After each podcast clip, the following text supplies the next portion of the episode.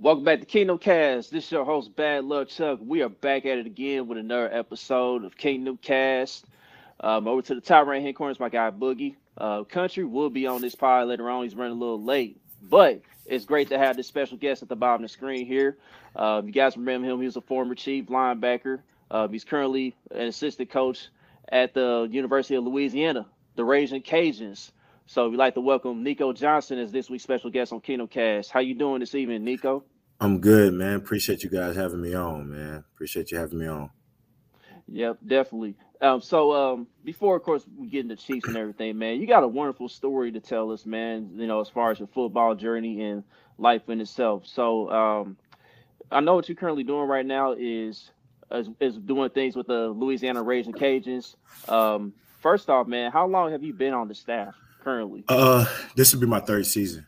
This will be my third okay. season. Um, I started off my first year with the outside linebackers and uh, been coaching inside the past two years, and so uh, it's been it's been fun, man. It's been different, but it's been fun to be able to learn a different side of the football. You know, you know, us as players, we think there's not much more you can learn, especially when you get to the level I was fortunate to get to. But when you get on the coaching side, it's a completely different animal, and uh, so it, that's you know, I love the game so much that I was I was excited when I realized it's much more to the game of you know ball than just you know playing. You know, you got the coaching side. So um, yeah, man, it's it's it's been fun three years, man. So we, have been doing well uh, so far to this point. So I'm excited for the rest of the season. Yeah, only one loss currently, right? Yeah, yeah. We started off uh, with with Texas. We opened up with Texas. Uh, kind of got off to a slow start um, with them, um, but you know, our guys took that loss um, pretty hard, and, and, ever since then, you know, been growing and getting better every week. And so uh, it's just we've been having our growing pains, but we've been getting better. Um, our guys been enjoying the process throughout. So yeah. Cool, good deal, man. So um, let's rewind things back, man. Uh, let's take it all. Let's take it all the way back, man. So I know you played at the University of Alabama, Roll Tide. But before then, man, first off, man, what made you get into football and when did you decide that you wanted to become a football player? Um, it was just like any kid, man. I just played the game um, because it one, it was something to do. Um, and uh, growing up, it was either playing football, basketball, baseball, and it got to a point where my mom, you know, I was pretty good at all three. Um, but my mom, you know, single parent, you know, uh, had a lot going on. You know, I'm the youngest of five, three brothers, one sister, so she had a lot going on, trying to follow everybody and go in their directions. So um, she made me choose uh, between the three, and so I chose basketball and football. And so, you know, playing throughout middle school and high school, I was just playing the game because I loved it. You know, it was it wasn't nothing bigger than that, nothing more than that. Um, and after school, my family's big military family, and so I want to go into Marines or some type of kind of follow my big brother footsteps. My older one of my older brother's footsteps.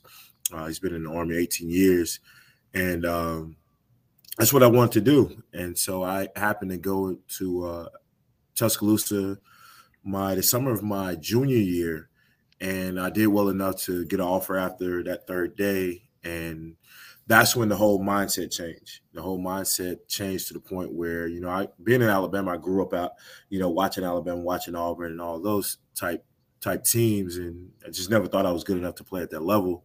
And so when Saban offered me, my whole mindset changed to the point where, okay, maybe I am good enough. You know, I never thought I was good enough to get get that opportunity.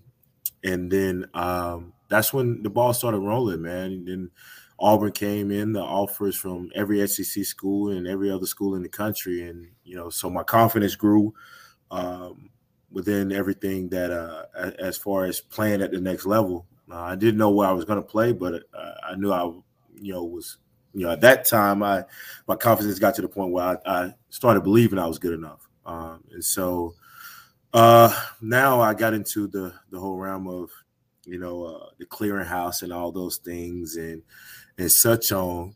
And then reality set in. You know, I, you know, was blessed to have the opportunity to get, you know, uh, offers from all these schools, all the way from Cali to Alabama, but I didn't do enough to in, in school to get the job done. You know, I did enough, you know, the first couple years, probably the first three years, just to, enough to get by. And then, you know, when reality set in that I had to have a certain GPA, had to you know, uh, meet certain requirements on the graduation exam, stuff like that. I had to do a lot of extra work just to get to that point. Uh, and so I was blessed. I worked my butt off that whole summer to get that get, to get that done, and you know, um, thought I was in the clear. And you know, a lot of people don't realize like I got in, you know, got into some some trouble uh, before I had to report to Alabama. Uh, the June the the first of of 2009 um, got into a little situation with a guy in my hometown, and um, you know, it, it's you know thinking back on it, it was it was weird because I almost didn't end up at Alabama. Could have been any other route, any other place. You know, I got a one of my older brothers. He's been in prison, in and out of jail for uh, some some time, and I always told myself I never wanted to put my mom through that that type of heartache again. And so uh, when I got put in that situation of you know uh, having to go through a whole court trial process because some some BS. Um, reality set in that I, I, really wasn't doing what you know I, I set out to you know, to do as far as making my, my mom proud, making myself proud, and and and you know take advantage of any opportunity. I kind of you know let my family down, let myself down, and so my my mindset you know kind of grew up. I matured a little bit, and so I went off to Alabama, and. Um, uh, just started off there, man. And I think your question was you you was asking me, you know, what led to football. So that's kind of what led to it. Um, yeah, man. So it, it, was just just playing the game because I love it, man. It, it, really wasn't one crazy thing. It was just, you know, I just happened to go to camp and the opportunity was there, and I just took advantage of it. That's what's up, man. So, so um, right during your time at Alabama, like, how was Nick Saban overall as like a coach or like a mentor, or just somebody you may or may or may or may not have looked up to in general? Um, I looked. He was he was a hard nosed coach. I mean, we we all know that he's hard nosed, very demanding. Um, back then, you know, me being young, you know, 19, 20 year old, you don't you don't really you know buy into the the tough, the tough, the tough because uh, you grow up that way, and you know, so it's it's kind of like you want to have that guard down a little bit. But he stayed on us big time. You know, he he can be difficult at times, but uh, I'm grateful for it looking back on it because my mindset as you know, uh, as as a as a black man of trying to you know thrive in this world, um, it, it, it, helped me out big time. You know, I'm a uh, I've I've been created to be a perfectionist, knowing I'm not going to be perfect. But by being under him, playing under him, uh, made me understand that no matter how good or bad things are going in your life, you still got room for improvement. And I, I take that in my my, my everyday life and, and coaching and everything that I've learned from from him that I use to benefit me, I give it back to the guys that I coach now. And so um, he was a hard nosed coach. I mean, he stayed on his big time, man. And you know, I wish I would have not been so insecure and, and immature back then to listen to a lot more of those those big nuggets that he was giving us. And uh, yeah, man, I, I kick myself in the butt every day thinking about that. But but yeah, he he was he was tough to play for. Uh, but I mean, the results were, you know, being able to get drafted, being able to start off four years, being able to get that master's degree, being able to win three national championships. A lot of people can't say that. You know, I've been blessed beyond, and so uh, yeah, man, it's, it's yeah, it's crazy. Yeah, they say winning cures all. yeah. Hey Nico, what what was the biggest difference from Nick Saban and and like your NFL coaches you had? Um, I think um, I think with Coach Saban, he recruited he recruited all of us, and so and that's with any coach, but with Coach Saban, he recruited all us guys, and so it's it's kind of like it's how can I put it? Um, very small room for error. You know, you got time. Don't get me wrong. You got you recruit a guy, a kid for four years, and he come in and uh, he don't perform well. You got he got a couple more years in the NFL. Like you got to get it now. Like if you don't get it now, then we on to the next. So I I think to answer your question, I think you know Saban is business. Like don't get me wrong, but the NFL is is business. Like because everybody's job is on the line. Uh, I think Saban has a little bit more wiggle room compared to like an Andy Reid that you know his guys that he recruit, uh, he he draft or he bring in or or sign off on. They got to perform. because his name is just out there as just as anybody else. Uh, and so the only only thing I'll say is uh, the, the difference is uh, I just don't think that his approach as far as being so tough on the players in college would carry over to the NFL. You know, just being honest, I think uh, that would that would be very difficult for another grown man to to to deal with with, with that hard nose every day compared to like Andy Reid that's you know he's gonna treat you you know and, and hold not saying Saban doesn't but Andy is gonna let you be business minded on your own and ain't gonna sit there and babysit you uh, he's gonna expect you to do it if you don't do it that's on you and so on to the next and so uh, I think that's a smaller difference between the two uh, but as far as the business mindset, we had that business mindset Alabama. It's just a lot of other different things that you know we wasn't educated on to, to take advantage of when we got to the league. But yeah, hope that answer, answer your question. Yep, because um, because like um, I know Saban, he went to the Dolphins for like one year, and mm-hmm. they went eight and eight, and then he realized, you know, maybe this is not for him. He decided to go back to college, and you know, the rest is history. He's arguably one of the greatest college coaches to ever coach college football. And like you mentioned, it is a different world between college and NFL. You know, NFL it's a lot more, you know, off the field, and you're dealing with grown men. Like in college, you dealing with just like a certain age bracket every time. You know. Mm-hmm. So, so country man, welcome to the pod, man. What's up? life, life got in the way with me, uh, uh, kids and mama and all that stuff. So I'm sorry I'm late. I apologize. Nah, you good, man. My God. What's up, man? Hey, you remember this shirt? oh yeah. when you first gave it to me, I couldn't even fit it. I got to slim up too, man. I've been was talking talking to Reggie Ragland last night, man, telling him how much weight I'm losing, man. I gotta gotta get back, man. Get back right. Get back right. Yeah. Yeah, we had just went up against the squad too on Monday night, believe it or not. Yeah. Giants. So yeah, he, he was saying it, it, was good. He he was just you know chatting with him. He was just like it's it's good to play the Chiefs, see all the familiar faces.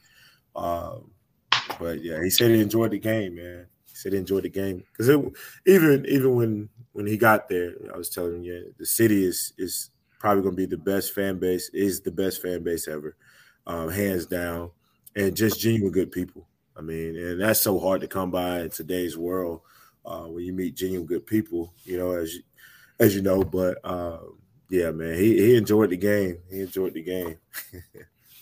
did Did you tell them about uh, that conversation we had about Arrowhead and, and the crowd and the atmosphere of Arrowhead? No, I, I had I, I have. You talking about uh, Reggie or just no? No, what we talked about last week. No, uh, yeah, man.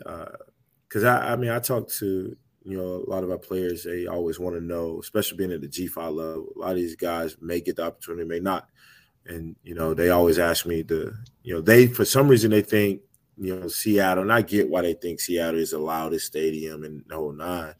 But I remember back in 2013 where we you know broke every record as far as the loudest crowd you know, loudest stadium in the land. And so uh, I be telling them all the time, man, how how crazy of a fan base uh, it is, man. It's probably the best fan base.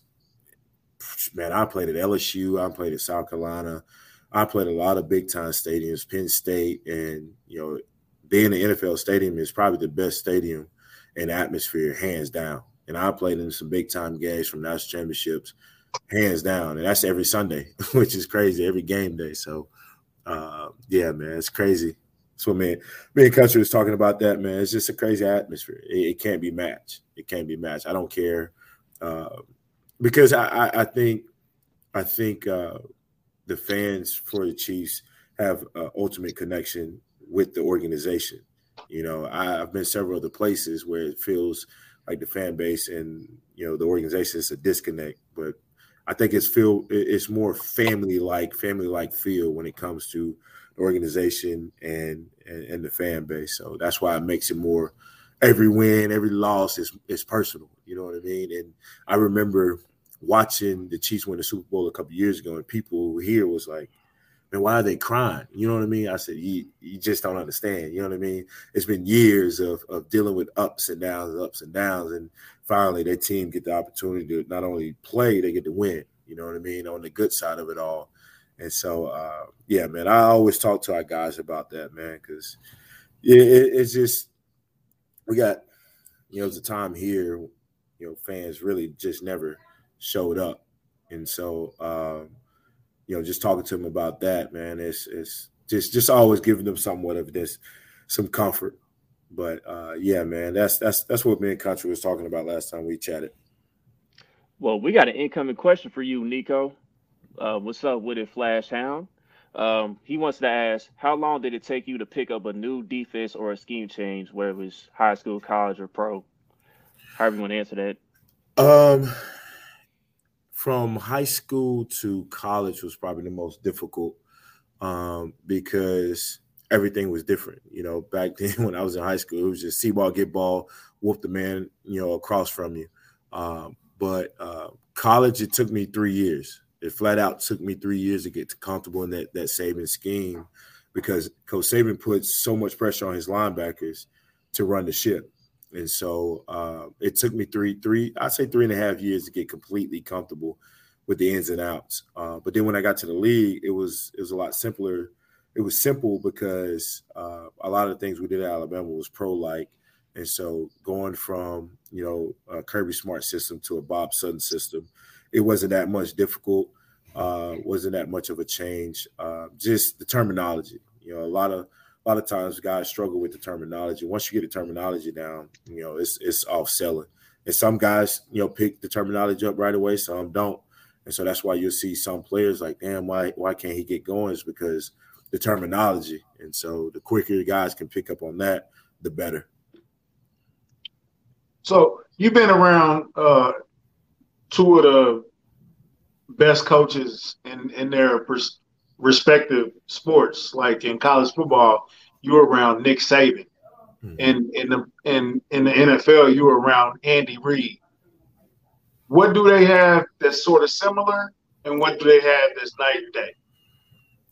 Uh, I think two things similar um, with with both believe it or not, um, whenever whenever adversity hits for both of them, it's a sense of calmness that they have that rubs off on the players.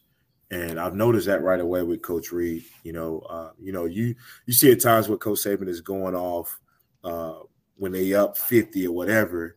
They show that, but it never show when things are tight, score six to six, and game is on the line. They never show that Saban. That Saban is is calm and make sure his guys are calm. So uh, things that's that's similar is uh, I, I, think that sense of calmness that they have throughout whether whether things and shit is going good or bad.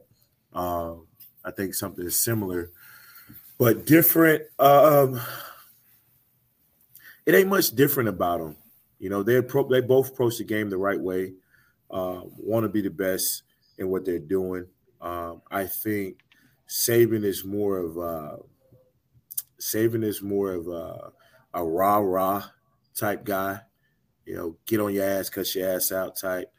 And, and Andy's not. And I, I guess I don't know how he was back in the day when he was with Philly and all that, but he's not that type coach. You know, he's he's he's gonna let you do what you do, be yourself, and uh, and rely on you to hold yourself accountable. You know, not saying Saban doesn't, he does as well, but I think because Andy, like we talked about earlier, is in NFL, um, he he really has his hands tied a little bit with how he approached guys. Because I mean, just being honest, I mean, this generation is different. Guys have egos and, and such, and so a lot of guys, you know, what I'm learning now, being a coach, don't know how to take certain things. So as a coach, you got to know how to approach different guys. You know, every linebacker in our room, I have to approach them different because they receive things differently. And so uh, that's one thing I, I think similar about them, but different.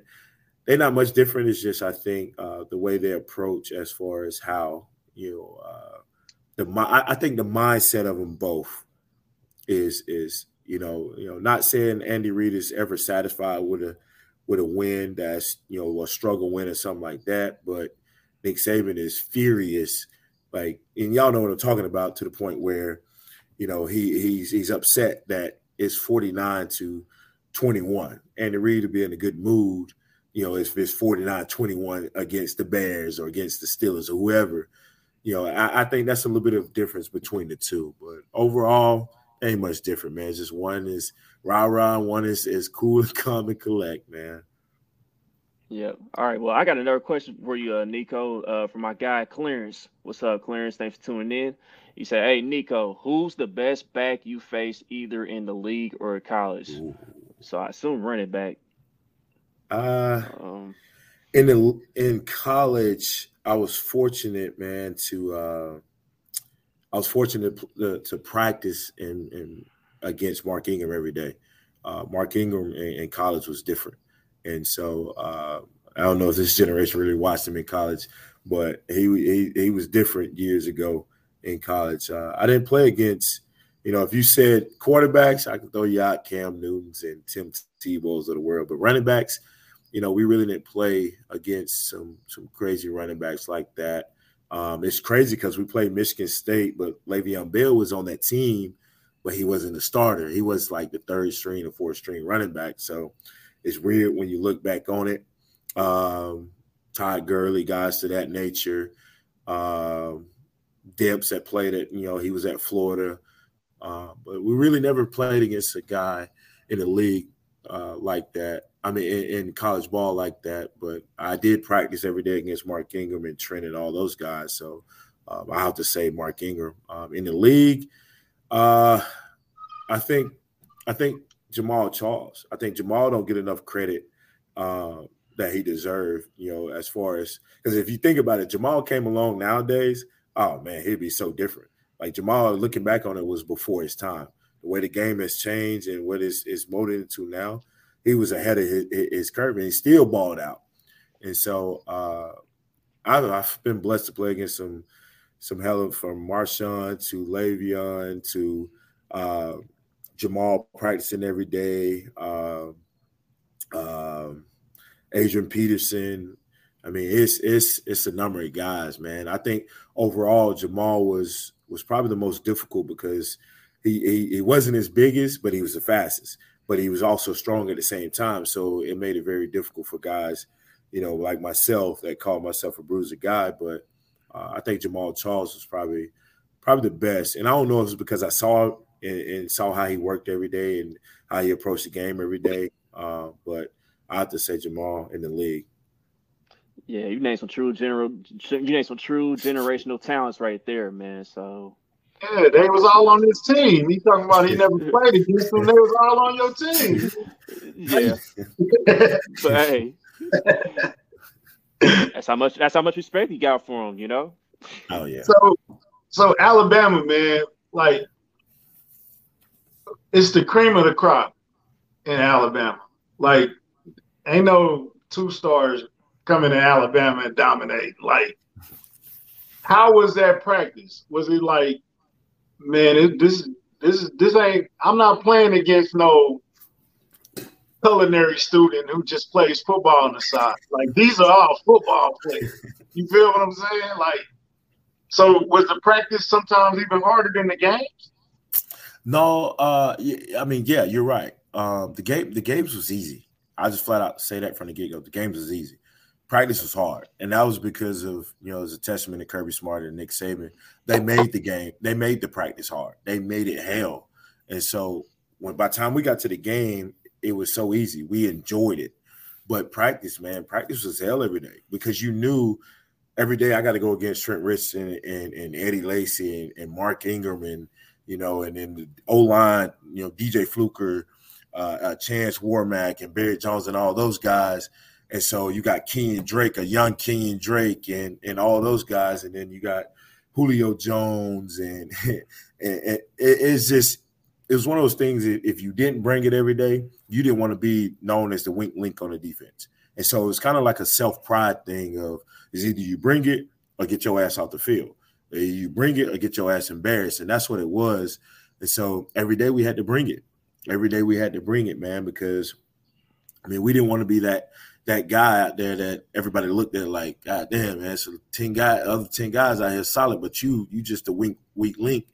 And so, uh, man, it, it, it was hell, man. I can't even lie, but Coach Saban and Coach Smart and all those coaches put us through that. So when we got to the game, it was simple and easy. And so that's what it was. That's why it seemed like when we got to the game, it was just like we was dominating. We was dominating because we we saw everything. We saw everything. And so yeah, somebody said pork chop. Whoa, man.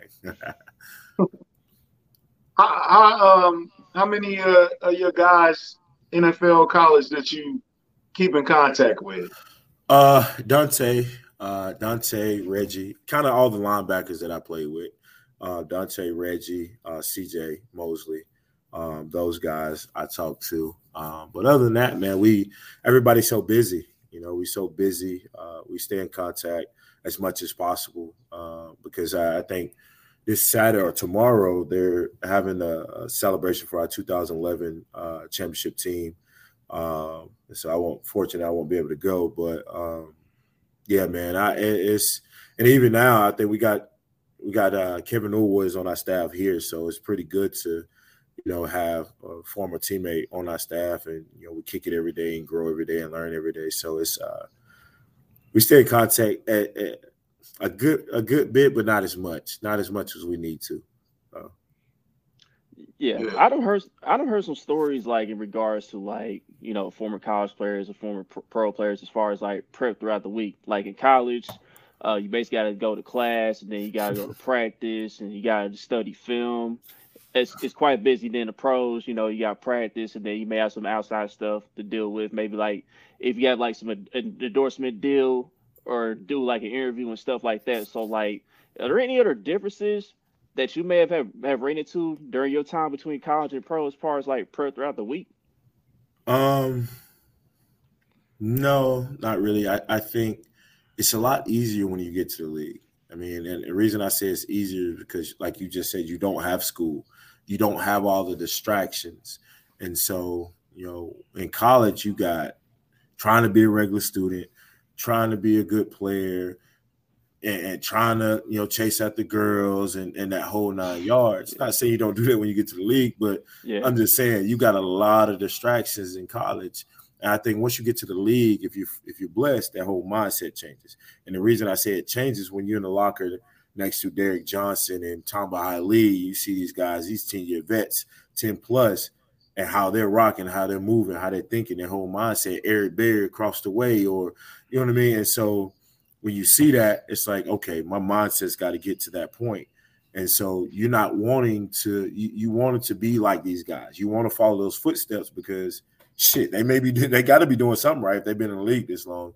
And so in college, you, you're naive, you're young. And so the time management comes in place. In college, you don't manage your time well. In the NFL, you have to manage your time well because if you don't, you're gonna get left behind. And so uh, I think that's probably the difference of just managing time and and, and you know staying on top of everything. I, I joke a lot with DJ uh, Derrick Johnson now because he used to come to you know meetings with a whole bag of different gadgets of how to you know stay on top of his body and working knots out and kinks out uh, looking back on it now, I see why he did it. And now I'm telling our guys they got to be that same way. I mean, the only way to take care of your body. And so, yeah, that's probably the you know the, the biggest difference, man. Is just times management. So the reason the reason I invited you on, not besides us being uh, friends, you know what I'm saying, is I think you have a very important story that that that needs to be shared and needs to be heard of the ups and the downs of going from top college national title five star linebacker to to the um, late round pick kind of worked out but it didn't work out the way you wanted it to and and, and injuries and all that stuff. And now to being a coach and, and teaching these young kids the right way and the pitfalls and the things to watch out for and mm-hmm. what you should do. I think that's an incredible story that should be shared. And it's not over yet. Like we were talking last week that you're still writing the story. Like, you know, that's just one chapter that's closed and we moved on to the next thing. Now we're in the coaching. Um So the happiness you get from these kids, like you put some kids in the NFL too, mm-hmm. right? Mm-hmm. What's, what's the guy's name? Uh, 49er, right? Oh yeah, uh, Eli Mitchell. You know, we've had several guys. Oh, he's a dog. Uh, he's a dog. Eli Mitchell. Uh, we got two of our O linemen. I mean, this program alone, you know, Peanut Tillman. You know, we this school alone has put pros and I'm talking about legit, legitimate Jake Delhomme, like pros. And you know, since I've been here, we had Eli, we had you know Mike Jacquet, uh, Jamarcus Bradley, that's with the Browns, and uh, one of our O linemen got drafted second round to the Dolphins, and uh, Robert Hunt and Kevin Dotson is you know one of the starters, the starter O lineman for uh, for the Steelers, and so we put guys in, man. So I've got a great relationship with all those guys, man, and it's you know my role when I first got here, being a young coach. Uh, was just to mentor these guys and make sure they had the right mindset. Um, and so you know, Coach Napier, the head coach here, he was at Alabama when I was there, and so um, you know, he blessed me with the opportunity to be able to coach because, you know, you know, pick off what you were saying, Clutch. Um, we started off, you know, being at Alabama. You know, looking back, looking back on it, I always think about that my senior year and my first, my rookie year out the way with the Chiefs. What would I do different? And honestly, I probably it's things I would do different, but I probably wouldn't do it any different because it, it's molded me into what I am now. But um, it would, you know, I used to tell Coach Smart all the time, it's difficult getting up every year. You know, going into my senior year, I was like, man, coach, I won two SEC championships, two nationals, you know, got all this recognition. Like, like it's hard to go and get up for a spring practice every day. And that's when that whole mindset clicked. And, you know, I had a you know, meeting with Saban. He was like, no matter how good or bad things are going, you got room for improvement. And so going into that season, I was excited. You know, you know, Kirby and, and Saban had a, a, bigger role for me because we had CJ uh, Mosley, we had me, we had Trey DePriest, had all those guys, and we rotating and you know, playing time and all that. So I'm excited, and you know, being human, I'm paying attention to what the outsiders are saying. Oh, he had possibility to get drafted, you know, early and in you know mid second and all that. So I'm excited. And well, the season comes in that's not the case. You know, uh, me being young and dumb and not really understanding how things work, how personnel's work, how coaches put our defense in best position to be successful, and so on and so on. And so um, I, I, took I took that with a grain of salt and was kind of upset about it. Never complained about it. Did what I had to do. And so um, I get hurt by week three. I'm not getting as much playing time uh, because of it, and um, I'm frustrated. I'm angry. I'm upset, and so um, looking back on it, I probably should have had surgery, you know, because I wasn't playing my best ball. But long story short, um, I'm upset. I'm trying to. I'm going through the season beat up. I'm trying to prove myself, and so on and so on, and um, just it is what it was. Uh, we blessed to win a national that year. Played in the, um, the Senior Bowl I had a sports hernia deal going on. And so I got shot up after the national championship game. I, you know, played in the senior bowl. And it's weird looking back on it. The Chiefs was the only team that came up to me and done like a, some type of interview, like on the field type stuff. And I really looking back on it, I never thought about it as far as like, dang, like I, I, I don't know. I just never put two and two together.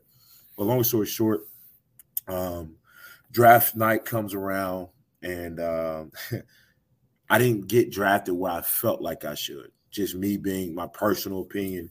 I didn't get drafted. I was naive looking back on it, you know, watching film and seeing that uh, I wasn't playing my best ball, but I didn't get drafted where where um, I thought I should get drafted. So I'm upset. I'm angry. I'm not even guys. I, I I tell y'all for real, like I wasn't even enjoying the moment when Coach Reid called me uh, Mr. Hunt called me. Coach Gibbs called me. Like I wasn't even enjoying. I'm I'm pissed off, ready to get to work, which is cool and fine. But I was so pissed off that I was blinded. I was blinded about not understanding the process and understanding the league is just you know taking taking it by steps. And so when I get to the Chiefs, um, I'm I'm I'm I'm in an angry mindset. I'm excited, angry mindset. But like I said, I'm so angry. I'm not even. I'm not playing. I'm not, I'm not myself. I'm not functioning like myself. I'm not paying attention and zoned in on the playbook and detailing shit up and the whole nine yards to the point it was just I'm walking around the facility angry. Like it was just I was so angry and I looking back on it, man, I don't know why I was that angry, bro. I'm in the NFL, getting an opportunity, got drafted. I don't know what I was on. And so I was angry. And uh third preseason game against the Steelers, I get hurt. And so that's my first time getting hurt and missing ball. I've never missed ball before in my entire career. And so I don't know how to cope with that. So my cope was being more angry. I'm already angry on top of that. So now I'm more angry. And so um, I end up coming back. I get back, did what I need to do treatment wise. I come back and um, I'm, I'm I'm frustrated because I'm like I'm healthy, like I'm healthy. Like why why I'm not getting this? You know what I mean? Like why you not? Like I'm like a, a caged animal. Like let me out. Like I'm, ready. I'm ready. Well, I'm not stopping and and really paying attention to somebody else is outperforming me.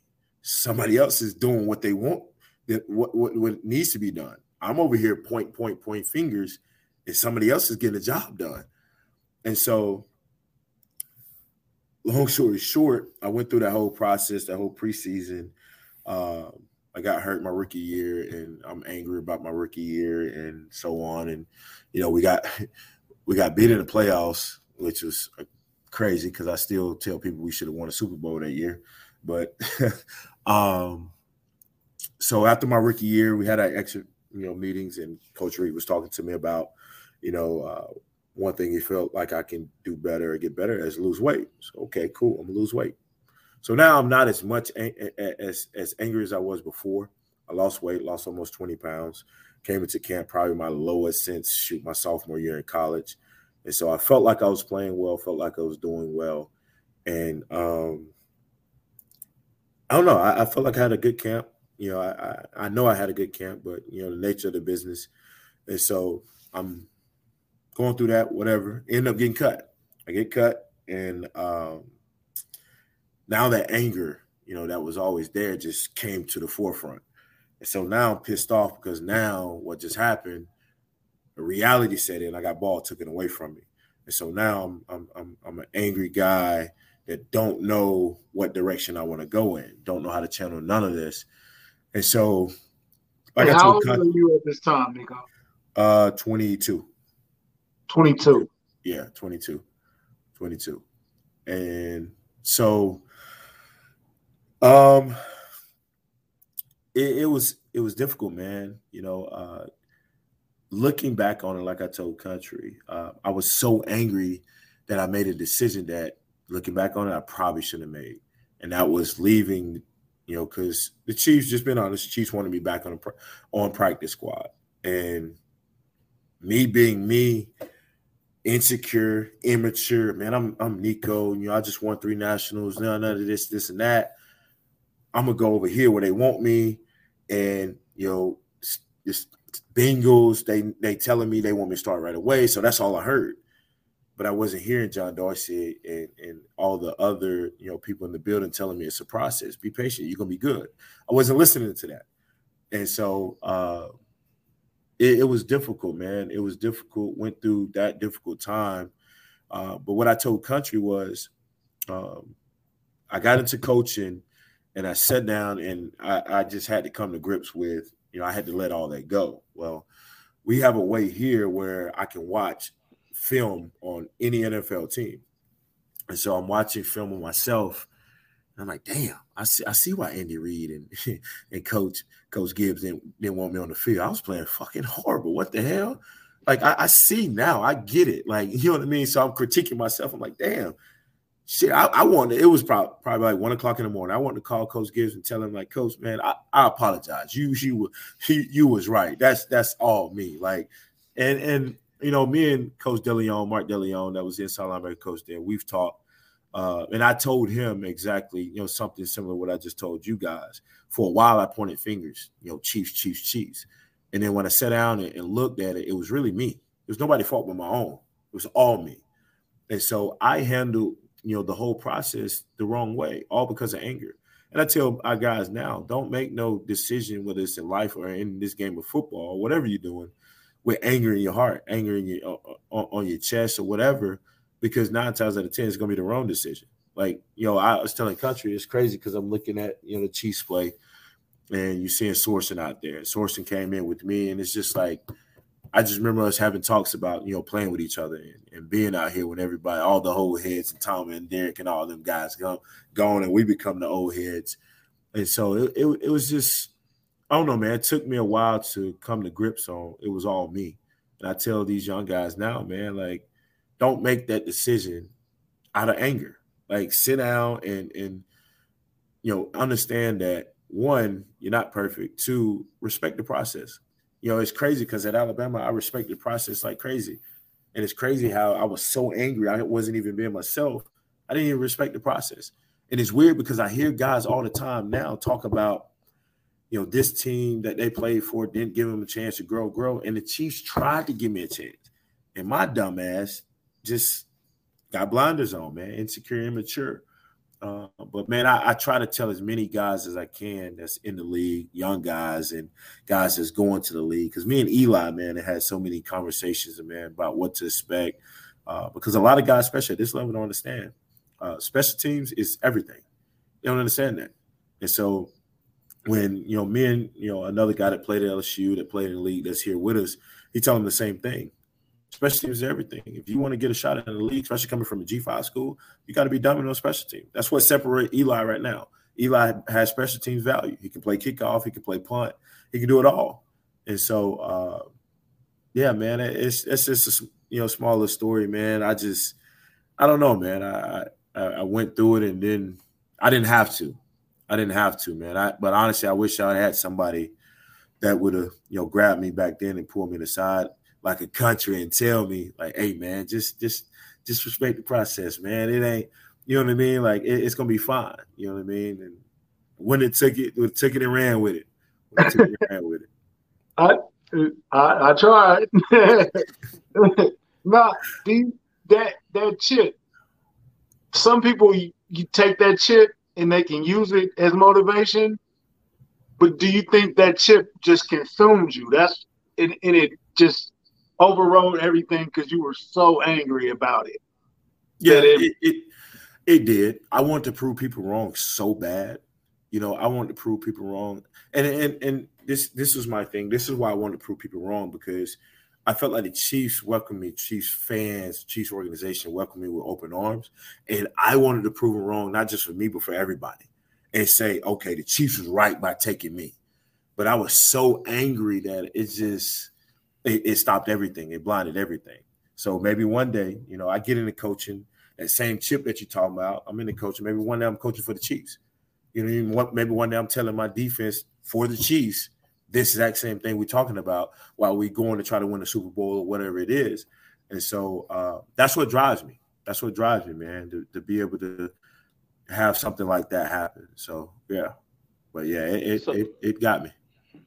So um, so like looking back on it, like do you more so wish you may have you wish you would have maybe channeled that anger a little more towards the field as far as like your performance, or do you want to change your demeanor demeanor towards like not being as angry in general? Um, I think um, I think it would have been more because I'm an angry player. like that's who yeah. I am. I'm an angry right. player, so that's where all my right. it comes from. So me, outside of all that, to the point where I would have been more because me angry because it's weird because I know how to turn it on, turn it off. Once I'm on the field, I know how to turn it on. Once I'm off the field, I know how to turn it off. Well, on the field was was carrying over to off the field, off the field was carried. So it was just it was on all the time. But the only thing I can say, I wish I would have just been able to, you know, turn it off as I get off the field and uh, as I came off the field. But I didn't do that. Uh, so that's one thing I wish I could do different is turn that that energy as far as angry off the field. And a, and another thing that that I always talk about this that story I told you um, when we, we were riding and and the pressure of the outside of the family of the friend of the the, the groupies the hanger-ons like we were riding, and in in this 20 minute span, Nico got maybe eight calls from people that needed something, wanted something. Like people don't talk about that side of the game of the outside and how people that love you, they love you, but they just it's just too much at the time. You know what I'm saying? And you trying to learn the, the playbook, the scheme, the terminology, and mom needs something, cousin needs something, friend from high school needs something. It's just a lot of pressure and and apply with that anger. It was just like, man, how man, I don't know. You how you you survive all of that. That's like it's just it's a survival story to me. Um, like you, you a survivor. It's uh, classified like that, or is that too much? No, no, yeah, I, am with you um, because a, a, lot of people don't realize that pressure that it brings and the mentality that it can create, as far as uh, you feeling like you got to provide for every damn body. And I've been fortunate to have a mom that you know taught me certain ways. And so at first I was I was a victim of it. Don't get me wrong, I was a victim of not being able to say no uh, to nobody to nobody. But I'm gonna tell you, I'm gonna tell you honestly, the, the country is crazy because when I I hurt my knee with the Giants and went through that whole spiel of up and down whether I can play or not play and being tug of war, I slipped into a small depression. And what happened was I've worked my way up all the way from the Chiefs and I feel like I get a two year extension. I feel like here it is. I'm about to take off. Like here it is. I'm playing my best ball, and I get hurt, and I get hurt, have surgery, everything is fine, and then so I can't get into everything else. But things ain't going away. Felt physical, so now I'm being torn between this doctor, this doctor. Like what's what's real? What's going on? And so now football is being pulled away from me, like just on a physical standpoint. It's never been me. I, that's never been me. I'm a thug, whatever it is, it, it, needs to be. If it's something that's hurt, I'm gonna thug it out, whatever. But this is the first time where football, like physically, I can't. I'm not allowed to do it because of my body. And so my mindset was, you know, going through it, and some other things happened. And so, man, I slipped into to a depression, man, to where I'm just I'm out of it. I'm drinking and all that. Just it's just bad. I'm I'm out of it to the point where, man, it's friends stop talking to me um, I'm telling them like, man, I'm going through this, going through that. Nobody's answering my text, nobody answering my phone, and it's crazy, man, because I'm sitting there and it's just like, damn, man, like I'm looking at my phone and I'm like, damn, nobody really has responded to me in like three or four days, and that whole sense of pride, the whole competitive nature kicked in. Okay, none of y'all don't want to respond. Y'all, none of y'all don't want to be be here for me. Cool. All right. And so my whole mindset changed to I want to prove people wrong. And honestly, that's the only reason my competitive nature brought me up out of my depression. It's weird. My competitive nature brought me up out of it. And so um, I want I wanted to prove people that one that turn their backs on me in the time of need. And like you just said, I I, I received all those calls and answered or called them all back or helped them all out. But in my time in me, my in need, nobody was there for me. And so I took that with a grain of salt, took it personal, and ran with it. And it's weird, man, because when I retired in 17, uh, some of those same people that were still talking to me stopped talking to me because I retired. So that was that was that was heartbreaking. And so I made my circle very, very small from that point on. And you know, it's weird because when I was going through that struggle, it's like God was just telling me, like, you know, before I bless you with this this this blessing I'm about to give you. I want to show you who's really about you. And that's one thing I've been struggling with for years ever since my mom passed, who is really genuine about me and who isn't. Because I never knew how to say no to all these people, but I don't know who's real at the same time and who's fake. And so that situation, you know, showed me who was who. And so, man, um, I just I, have been through a lot these these past few years, man, and I've been blessed to to go through it because it's molded me it's who I am now, man. And so um, everything that I go through, everything I learn, I try to push back to these guys, man, so they don't have to go down that same path. And so uh, it's crazy because you know me and Eli talk about it because he's going through the same thing. It's, it's, the nature of the beast, man. Being a professional athlete, because everybody think you getting you know Bill Gates money when you you on practice squad. You know what I mean? So it's it's it's right. crazy.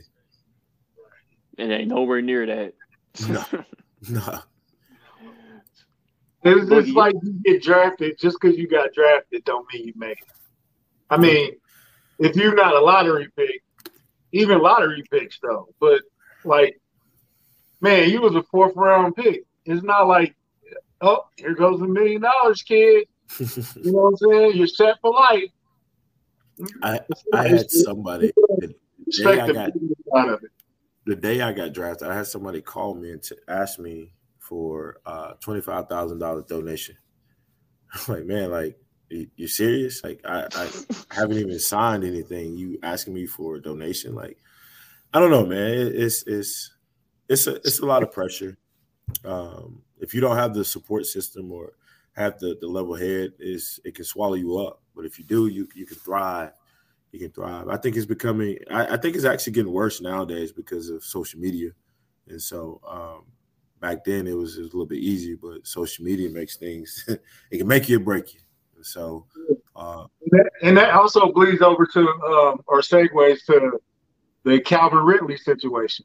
That currently he he was a, a lottery pick. You know what I'm saying? A superstar, and and he had to take away. He had to get away from the game. Like Yeah. that's real, man. You can't disrespect a man mental. You never know what somebody's going through, let alone the field. I think sometimes fans forget that y'all humans.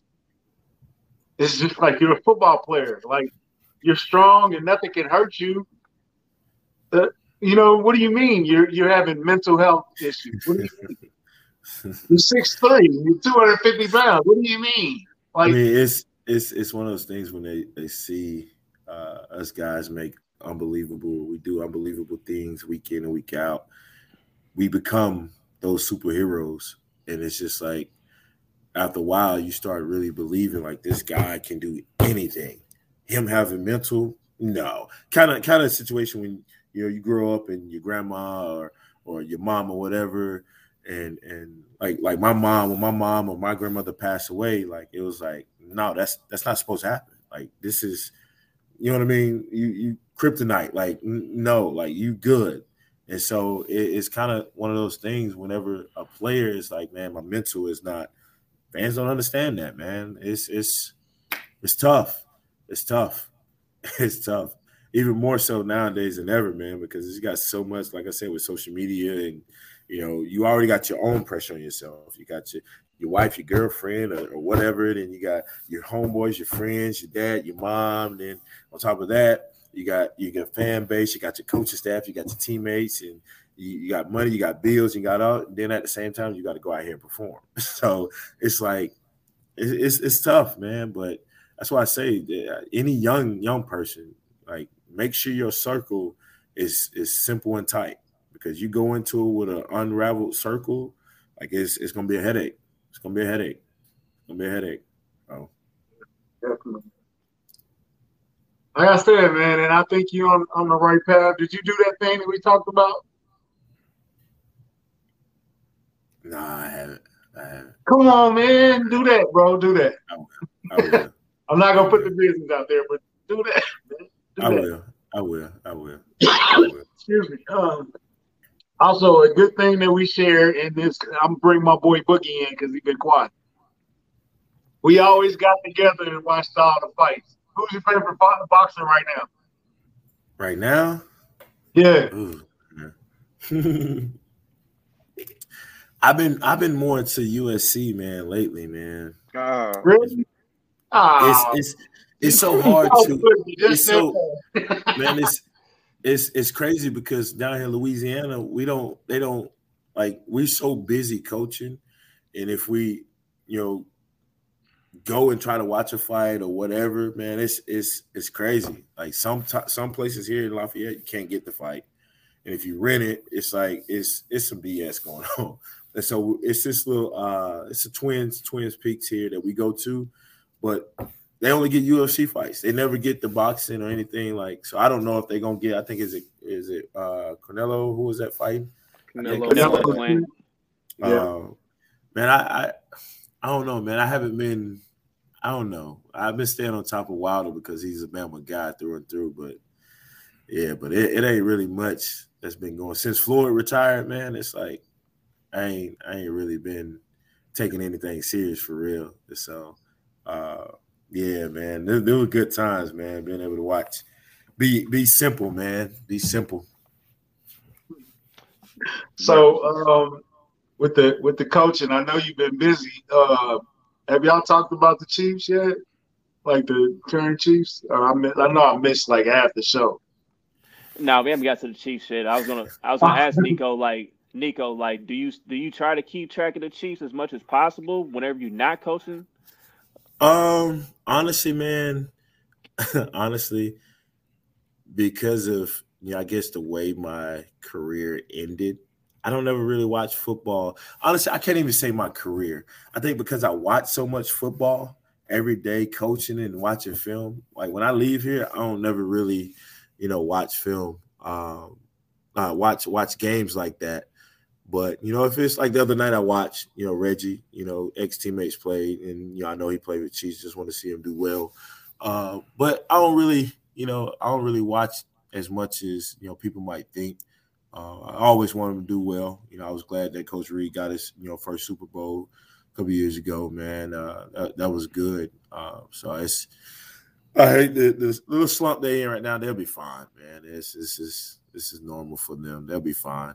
Um, they'll come up out of and ball out down the road because that's one thing about the Chiefs. They're gonna they're gonna perform when they need to perform. Um, so I know people, you know, diehards they they they want to see that. And so, uh, but for the most part, man, I, I, I try to stay away from football. Once I leave the building, I try to stay away from football. just just because at, at, at this point, man, once I retired, the reason I retired instead of trying to continue to chase that dream, my peace of mind was everything. Uh, my peace of mind, and I felt like playing for the first time in my life. I've never had peace of mind, and so uh, whenever you know I you know feel overload here watching so much film, I always, I mean, I try to shut it down outside of outside of work, but uh, I don't stand, I don't stand in, in, in, contact much of watching them, man. But I, I need to start, man, because got ex teammates, you know, from you know Celts and, and those guys, man. So yeah. How do you watch the game when you do get when you do get a chance to watch the game? Do you watch it as a regular guy, or are you watching it as a linebacker, or you or now are you watching it as a coach? Um, it depends. Like if I'm if I'm with some coworkers, of course we're gonna watch it as a coach. But if I'm by myself, it's just simple of me just being a fan of wanting, you know, guys like Celts and all those guys to do well. Um, yeah, man. Like I think the only way for me to like really get into that mode of, of uh, just simply just watching it as a linebacker. Uh, I think I did. I think I honestly, being truthful, I think I did when Reggie was there. You know, I was because Reggie wanted me to critique him, and so I was critiquing him and so that way, if he ever, you know, whenever he asks, I'm I'm gonna give him the, the right feedback. And so, uh, but other than that, once he left, it was just, I mean, I don't really know many people there now, so um, I don't really watch it as a linebacker. But because I'm in coach mode, it'll probably be coach 95% of the time, you know. So, uh, yeah, man, it's it's once. You, say what now? You're still watching Alabama though. I see them tweets. Yeah, I mean, uh, yeah, man. I had to go back. I had to go back through and delete uh, most of my tweets, man, because now I'm a coach in college ball. And some of the things would have came back and bit me in the butt, but uh, um, yeah, man. I, I, I try to catch them every now and then, but even them, and I, I don't watch as much. You know what I mean? So my mindset is is on my my legacy of trying to leave. I don't have kids right now, but trying to leave a legacy, you know, for my future kids. And so you know, me just sitting back wasting time. I mean, I, I, I don't know, man. It's my just whole mindset is different than what it used to be, man. So I'm just trying to stay the course. I mean, uh, I don't know. I don't so, know, so all right, all right, coach, coach, give me somebody to watch out for coming through the ranks. Um, Whether on your team or in your division or league or whatever. I think uh, of course, I mean, you know, guys know the quarterback at Liberty. That's pretty good. Um, yeah, Malik Willis. Yeah. Yeah. Uh, we play him in two weeks. In two weeks. And so yeah, uh State, you know, quarterback. You know, he's he's a guy, man. He played at LSU. Uh, pretty talented kid. Um, I, I, think he has a shot. I don't know if he reminds me a lot of Tyrod, you know, with with more with a better arm. I think, um, but mm, of course we know you know B Rob at Texas, the running back. That's a given. Um, it really it, this league, man, is is like for us. I'll speak on us. Um, our right tackle is is every bit of six six, you know, six six. Yeah, a, a good player, a good player. He reminded me a lot of, of Fish. Um, and then our, our, right guard, man, we, we was blessed to get him. He had every power five offer in the land, and we was blessed to get him. And Sabo, um, he does a he does a hell of a job, man. He, Sabo was six six five with a size twenty two shoe. He's huge, man. Um, but he can. It's weird, man, because he's pretty good at guard, but he also, I think he's better at tackles. It's, it's weird, um, but he's a solid guy, man. Um, our running back, you know, Chris Smith. He uh, he's uh, he's kind of like uh, a bigger version of Calais. You know, we had a running back to go get drafted by uh, the Rams, or he might be with the Rams. Uh, you know, last year, and so uh, pretty fast kid, good kid kind of your uh, I don't know what what running back to compare him to because he's he's more as a he's more of a your your screen special teams type guy. Like he he gets it done, gets it done. But right now, man, uh, you got Chauncey Manac, man. That's he transferred in from Georgia. Actually, been doing a pretty good job for us. Um, he's you know hot and cold a little bit, but he's been doing a pretty good job this year.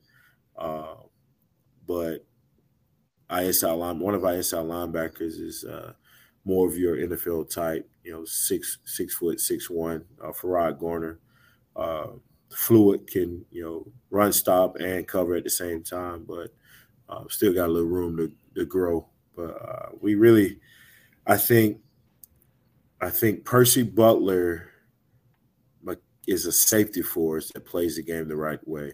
Uh, Mekhi Garner is a six six-two corner that, that moves very well. One of our young safeties, uh, one of our young safeties uh, in uh, Cam uh, Pedescleaux, like he plays safety, plays star. He does. We got some talent, man. We got some talent. I, I think one of our corners in Trey Amos uh, is probably going to easily get drafted here in a couple years. Um, he, he's just everything you want in, in a corner, man. Uh, long, can run. Um, but yeah, man, um, uh, Mekhi Garner is kind of remind me a lot of Sean Smith. Uh, it's just, I mean, he's up and down with his, you know, how he performs and stuff. But overall, man, he uh, we got some talent on the back end, man. So we're starting to put it together. Uh, we got a nose guard that's that's pretty uh, six five, you know, three three fifty. Uh, that's that's solid. I've been battling injuries all year, so it's uh, he a pretty good player. He can run. He, he's a he's a watered down version of my man at Georgia, number ninety nine at Georgia. But he's he's he's a pretty good player, man. But we got some talent, man. So we're just trying to finish out strong, so everybody can benefit. Everybody can benefit. So, so you ain't been a coach for too long, but you be using them coaching cliches, them uh, coaching cliches. What you mean? He got a little wiggle to him. He got. he's a home worker. He bring I his mean, lunch stuff. Nah, I don't. I keep it. Yeah, I keep it. Keep it how it is, man. Because the, the one thing I, the one thing I respect about, you know, I, have played on the Andy, played on the Marvin, played on the coach. Uh, uh, shoot, some legendary coaches. And uh, the one thing about uh, all these coaches that I respect about, they've always been been real. They've always been real. There's always been upfront, and they've always been themselves.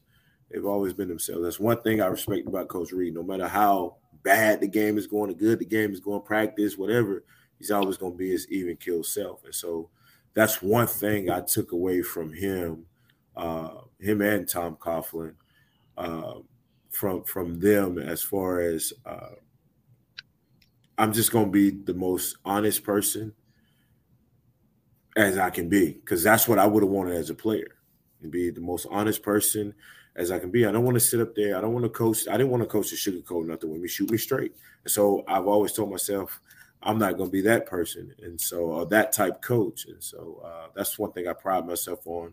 And the guys respect it. They respect it because they know when they come to me, it's genuine, straight from the heart, and it's going to be honest. I ain't going to sugarcoat it with them. And so uh, I think that's the route to go, man. Because now you build the, the players' trust, and it's things become easier for everybody.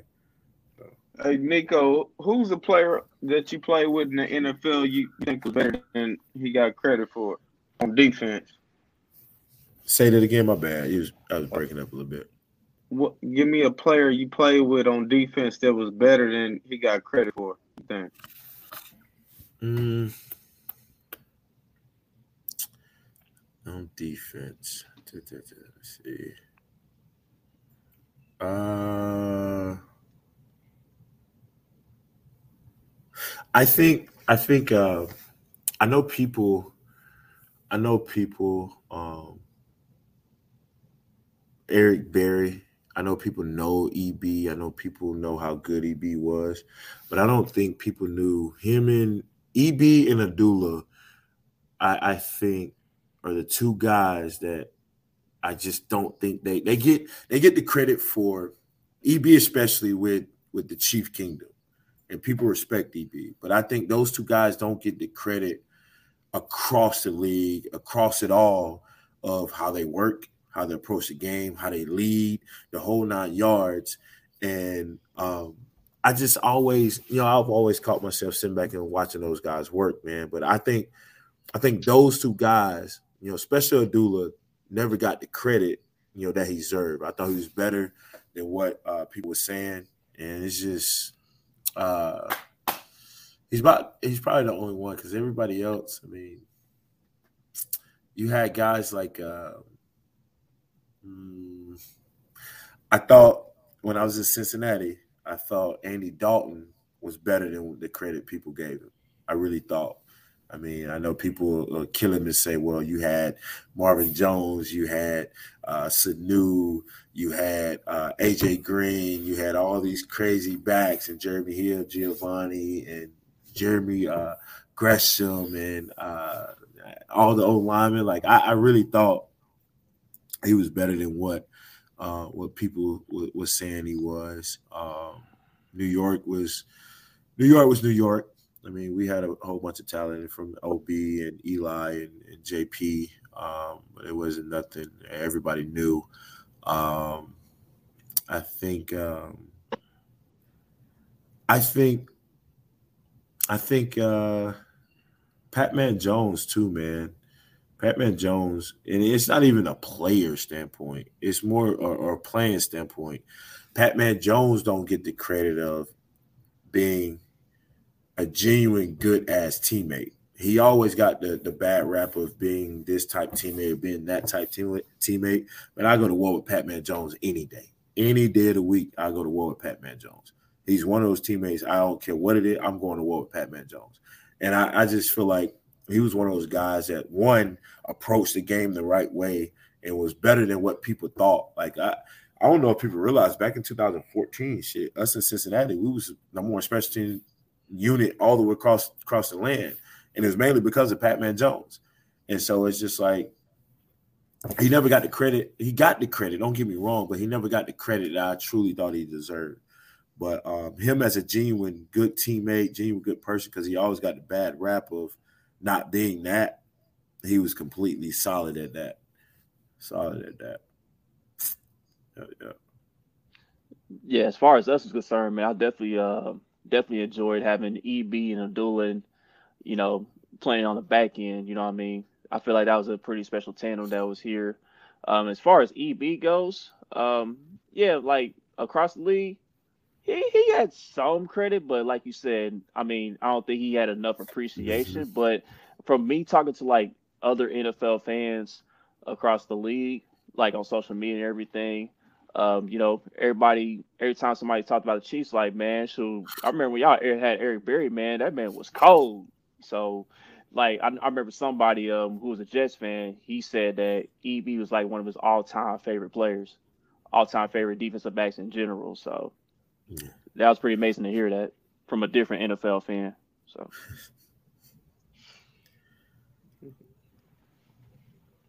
So, uh, what's up?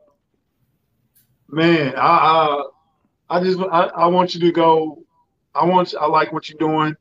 I want you to uh, go further with your coaching, and uh, I want to see you in the NFL, man. I think if you can end up coaching in the NFL, it, it I ain't gonna lie. I want you to come back coach with the team.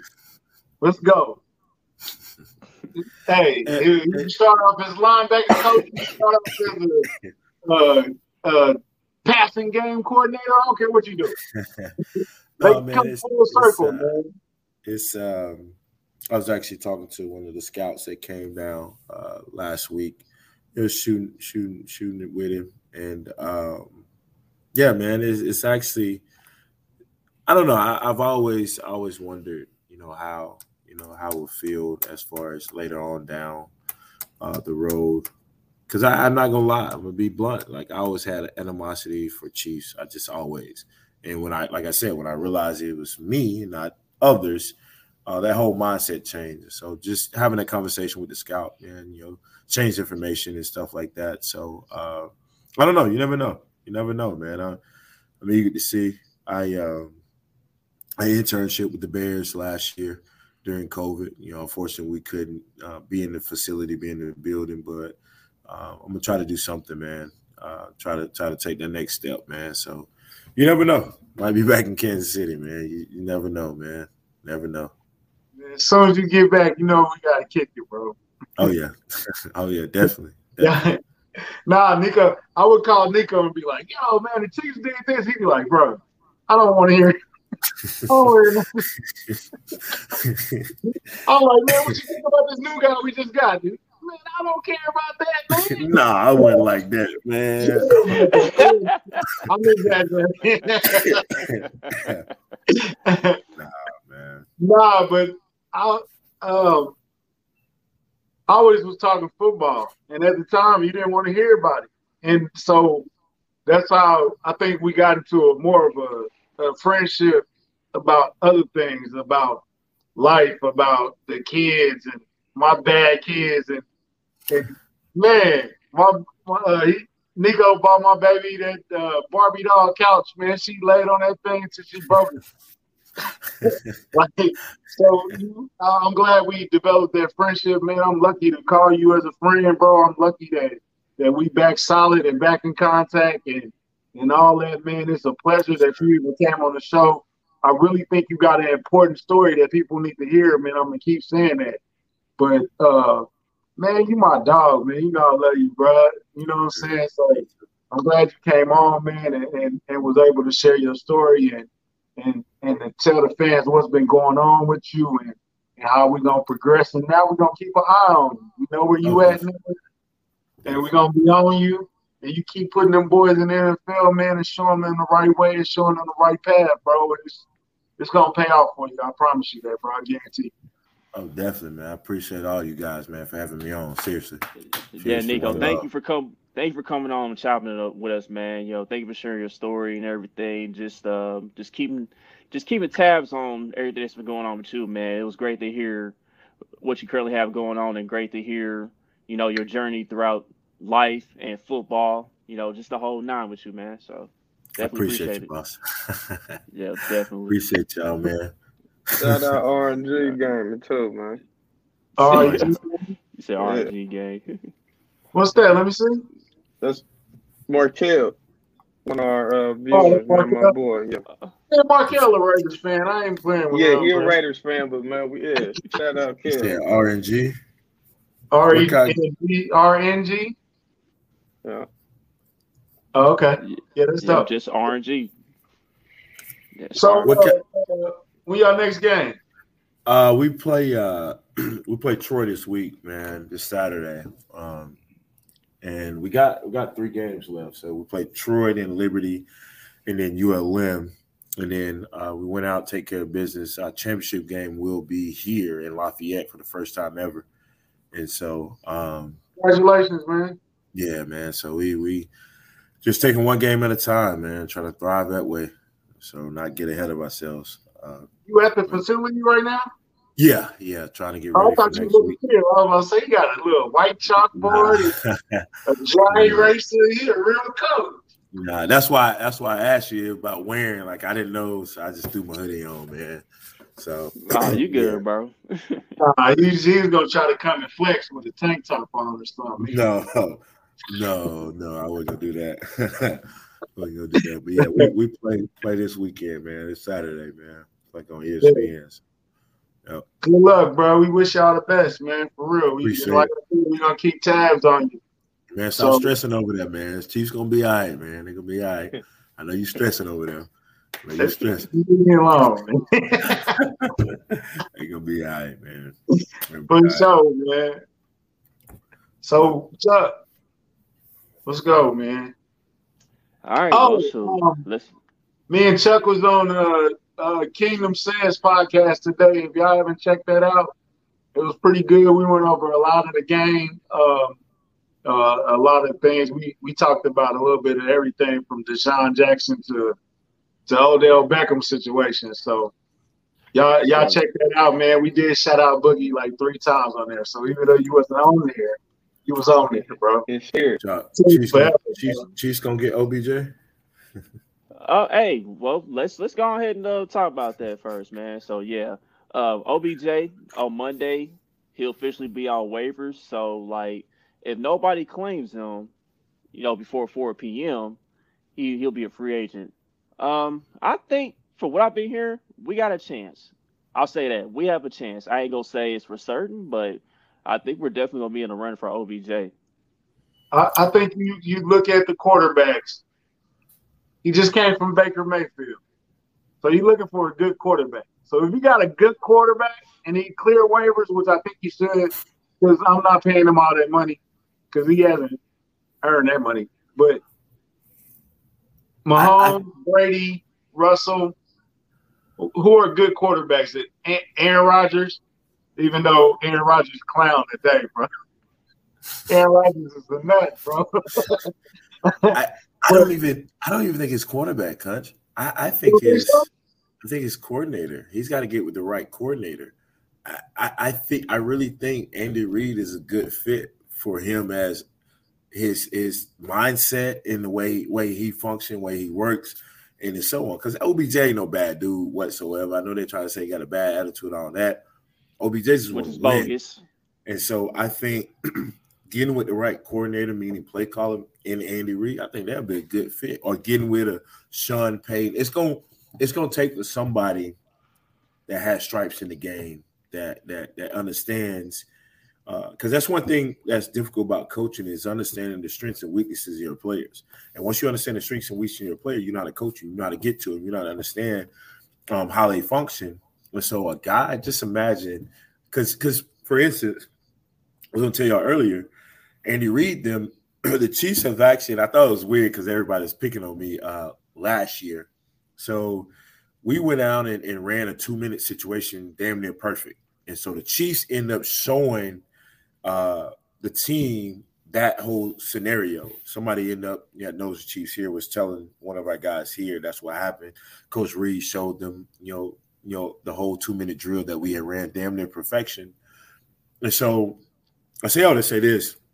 I really believe that for OBJ, I think he's gonna be the coordinator, the coach that that he just just vibe with, man. I, I just I don't know, man. I I'm an OB OBJ guy, and you know, we've had conversations before. He went from, you know, the people saying he lashed out to uh, to the point where he ain't said nothing at all, and it's just like he can't win for losing.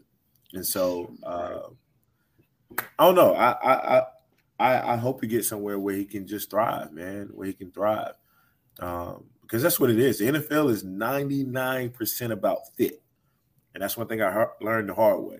You in the right fit, you are gonna thrive you're gonna thrive. I don't care who you are. You can be an average player if you're in the right fit.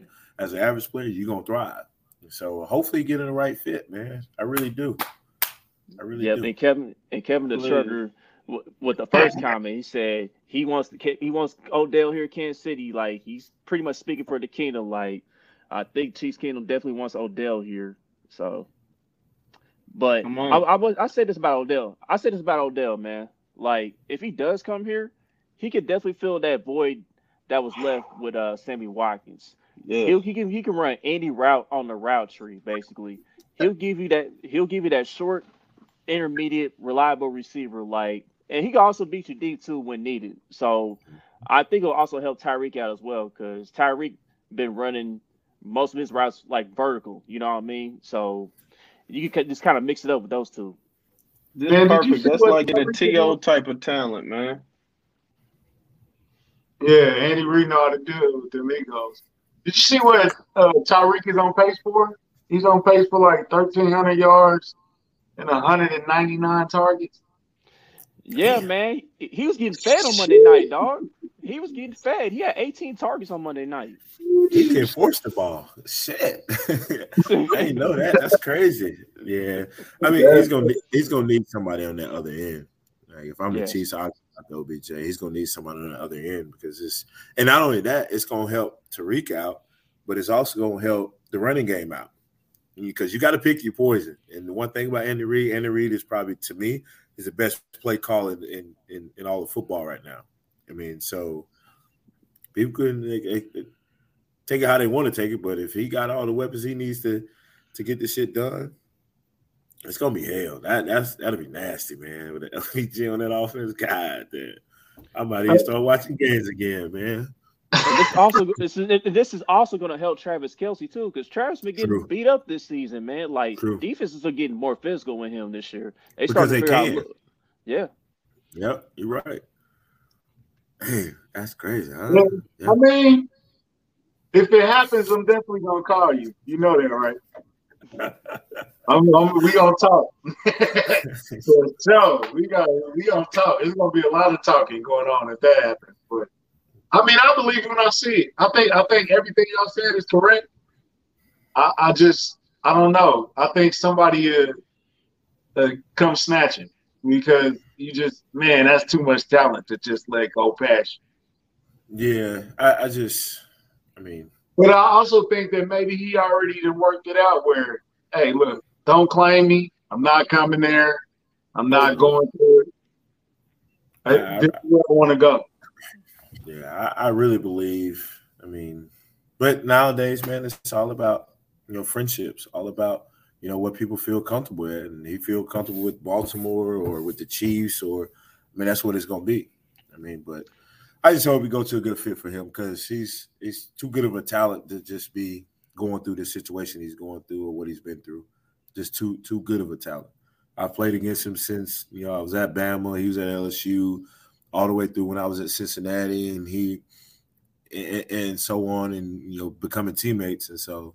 Uh, I just want the best for him, man. I, I hate he's going through this, but they all, you know, Browns will be fine. He'll be fine. So, yeah, relationships matter in this league at the end of the day.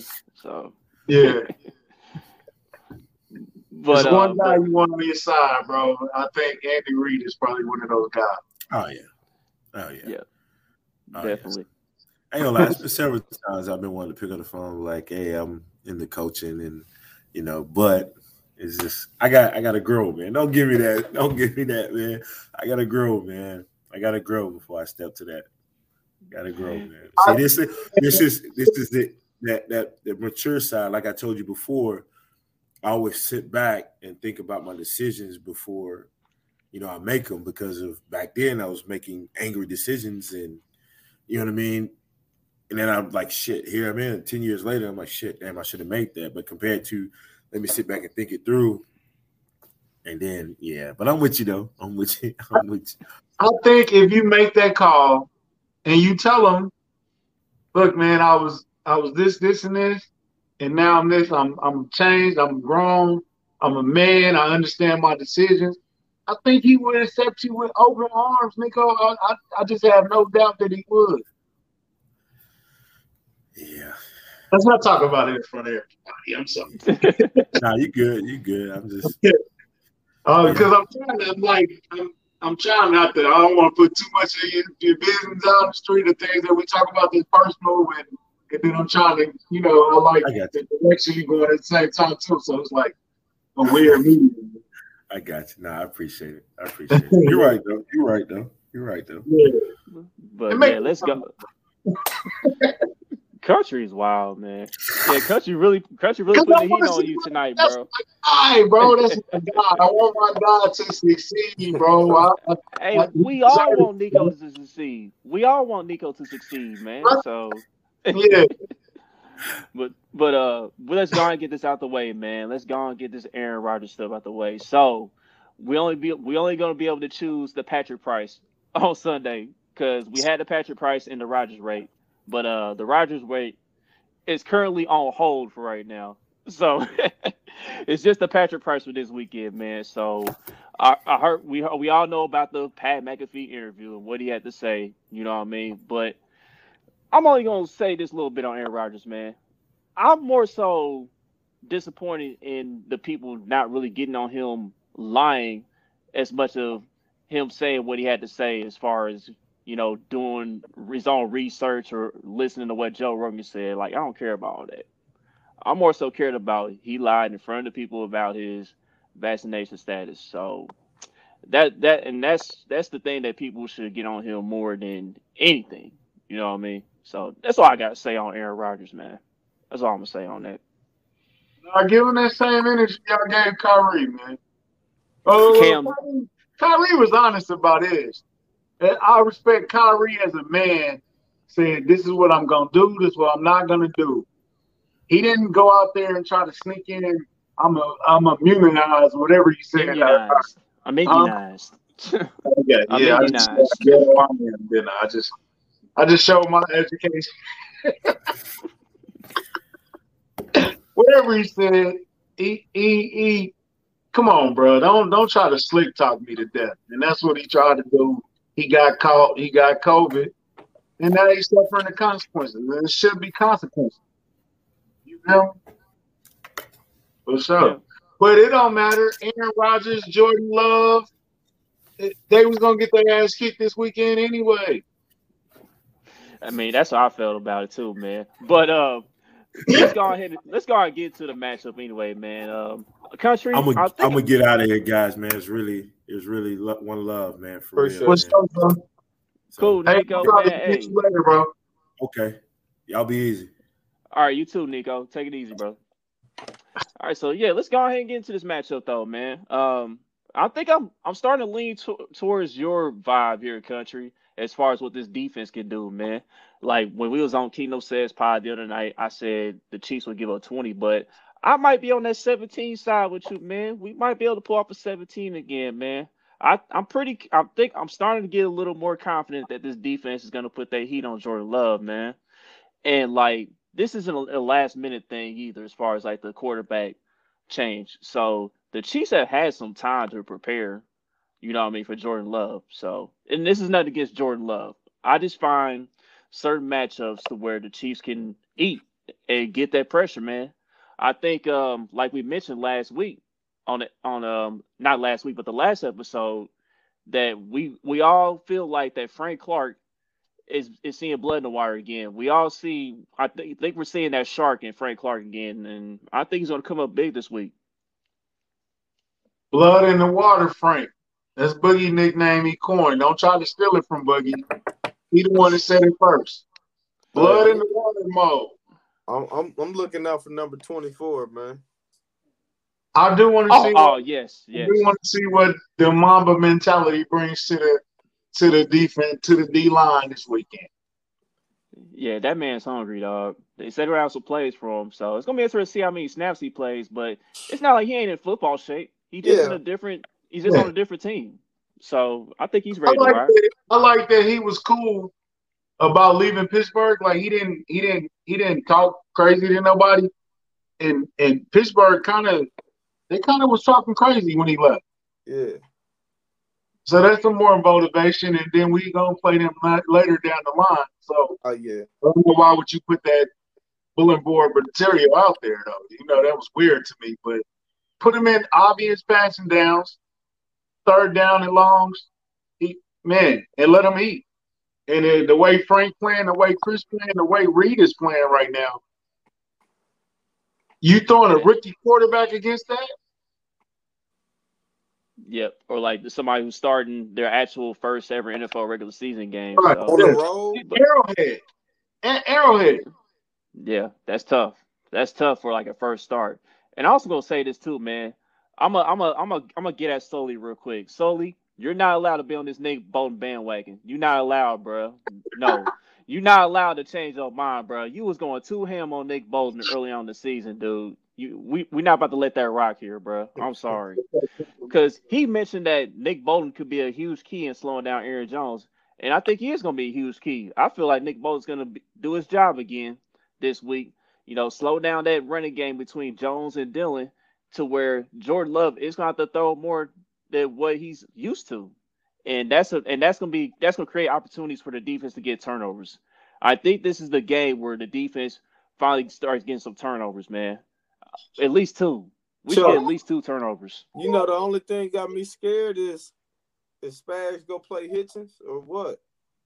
Them snaps. I mean, I mean, yeah. Here's yeah. he- He's gonna play Hitchens, but we hope that Hitchens is more like the will backer. You know what I mean?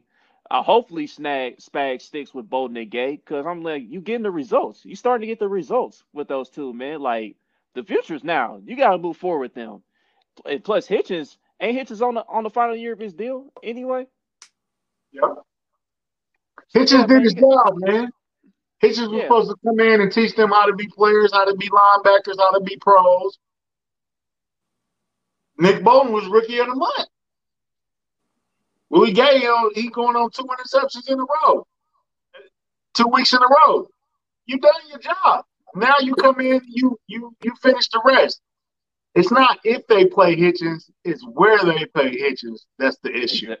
Exactly, bro. how Like, much? Get get Ben Niemann off the damn field. Just get him You- off the Oh, field. that's, You, got, that's you cannot replace Nick Bolton, bro. I've been saying it for the last three days. I will be pissed after, on the post game show if Hitchens is is Niemann is on the field as much as he was. Is is is is it might be over for the Spags, bro. It might like, that's be. coach that's coaching malpractice if that happens, bro. Like at this point, if that happens, dog, it's, it's that's coaching malpractice. I'm sorry. I don't know. We coming out with a win, bro. That's all I'm gonna say. We'll see y'all. And then Well, offensively, the game after the win. and then offensively, man, like the only thing we gotta worry about is protecting Mahomes, basically, which is obvious. That's every week, but because but blocking um Za'Darius Smith. I think Za'Darius Smith he returns this week. I don't know if he played last week, but him returning is going to help they pass rush a bit. So, you know, them tackles going to have to hold their own whenever wherever Za'Darius lines up at. And um, if Pat gets enough time back there to survey the field, man, I mean, Tyreek, I mentioned Tyreek Hill should have a a huge day. Run No the Jaire ball. Alexander. Run the ball. Oh, of course. Greg Gore Of should course. have a breakout game this Sunday. Yeah, absolutely. Because you, you can run on Green Bay. So, yeah. Run the ball. I want to see how them snaps split up too. Right. Gore and Williams. Yeah, let's see Gore a little bit more. We didn't see Darrel Williams a little more a game. Let's switch it up. Hey, D Will been bringing it though. Uh, Yeah, I'm not it's saying no like doubt about that. bad. It's just Derrick Gore bringing like a different type of energy, man. It's just it's just a little bit different out there with him. So You got more, you got more wiggle. Yeah, Yeah. I want to see how much though. Right. I think 'Cause, this like, is at this point, man, we we seen enough of Darrel Williams and we know what he's about, basically. Yeah, Um, yeah, let the young boy Derrick Gore get a little more run. I think he's earned that, man. Because last, because on Monday night, I think that was a wake up call for Darrel Williams, honestly. So, honestly, both of these guys should really perform if that's the case. Let's might be who really wake-up want it. somebody that's not even playing right now. Oh, oh my gosh. we're gonna get mm, Clyde Yeah. going too, man. I'm not. I'm not mad at Clyde. I think. I think if you if you can bring him and Clyde together at the same time, I think that might bring a whole nother layer to the offense. Just let Clyde be that third down type of back. Because so Clyde wasn't running bad when he when he left when he got hurt. He wasn't running bad. He was he was running way better than he had been. So let's see. Let's see what happens, man. I'm like, I'm like, man, I, am like, man, I'm tired of talk of people trying to reduce his role, man. Like, dog, he's a first round, he was a first round pick. His role ain't getting reduced no time soon, man. But when he, mm-hmm. whenever he does come back, I would love for Derrick Gore to still be a part of this team.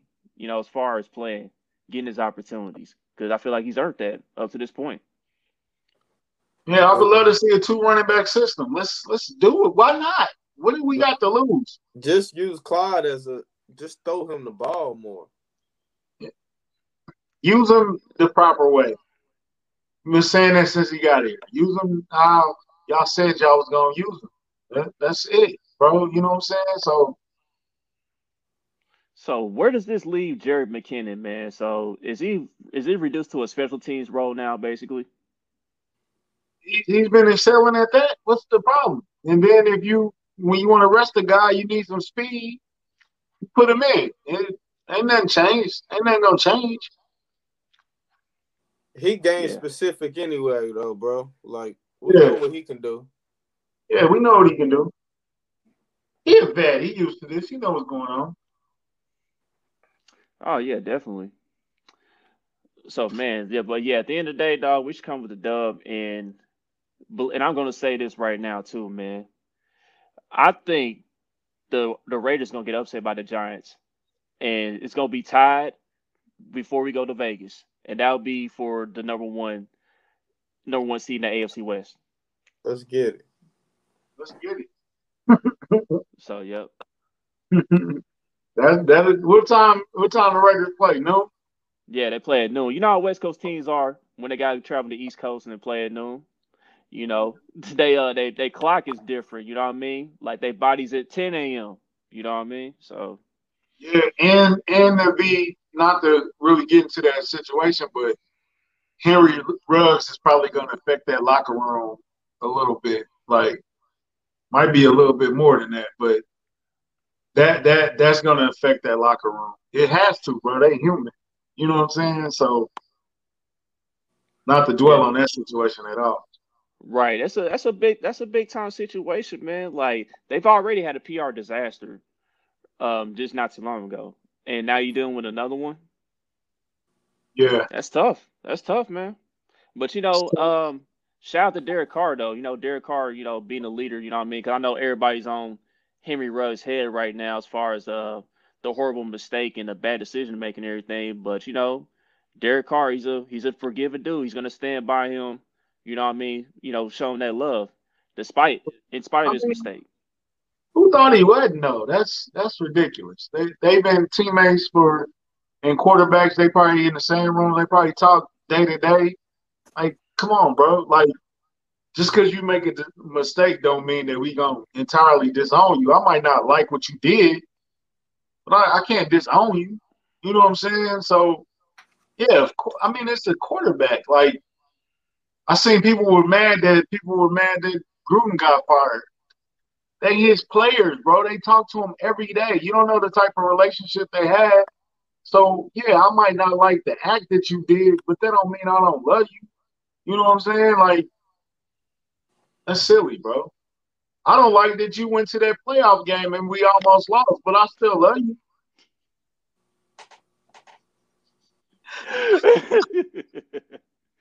Boogie, oh, man. Boogie so gone, he ain't even laugh at that. He wanted to, but he ain't No, I'm good. no. yeah, Boogie just chilling today, man. Boogie, yeah, Boogie really ain't have much to say today. Boogie's like, man, I just I'm just ready for Sunday to get here. I'm, I'm ready, man. Point. I think it's gonna be a cool game. I got a 31-17. I think offense gonna get going. Mahomes should have a pretty good game showing out since Rodgers ain't gonna be able to compete with him. Is this the week that he bounces back? It it, it should be, so. bro. It should be, man. Cause he got to bounce back sometime. He got to bounce back sometime. if it's not this week,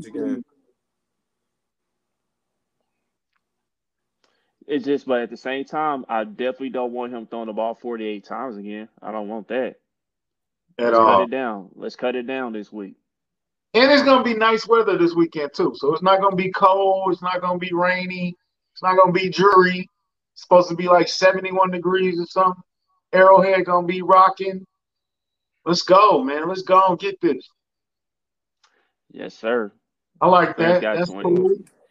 Yeah, I said 27-20 on the the Kingdom Kast pod, but Yeah, you know, yeah. I'm, I'm more towards I'm more towards countryside now, the 17. I think we'll be able to I think I, I, think, I, 17. think I had the same score that Boogie had, actually. oh really 31-17. I Yep. Yep, you did. You right on Yeah. that, bro. So yeah, man. Um, so going wrap, going wrap this episode up. So Chiefs Kingdom. I think this is the game where we really start to kick things into gear, man. I know it's going to be a tough stretch, but I, to me, I think we're able to get through it just fine before the bye week. Honestly, you know. So just be patient, Chiefs Kingdom. This team will get back on track. We we getting there slowly but surely. We're gonna get there. Streak starts So- this week, man. Hey, plus I might get bored and do a spaces later, so come come holler at me. yeah. So uh, so we like to thank Nico Johnson for appearing on this week's this week's episode. Uh, don't forget to like, subscribe, comment, share on all your social media platforms. Until the next episode, we out of here, y'all. Peace.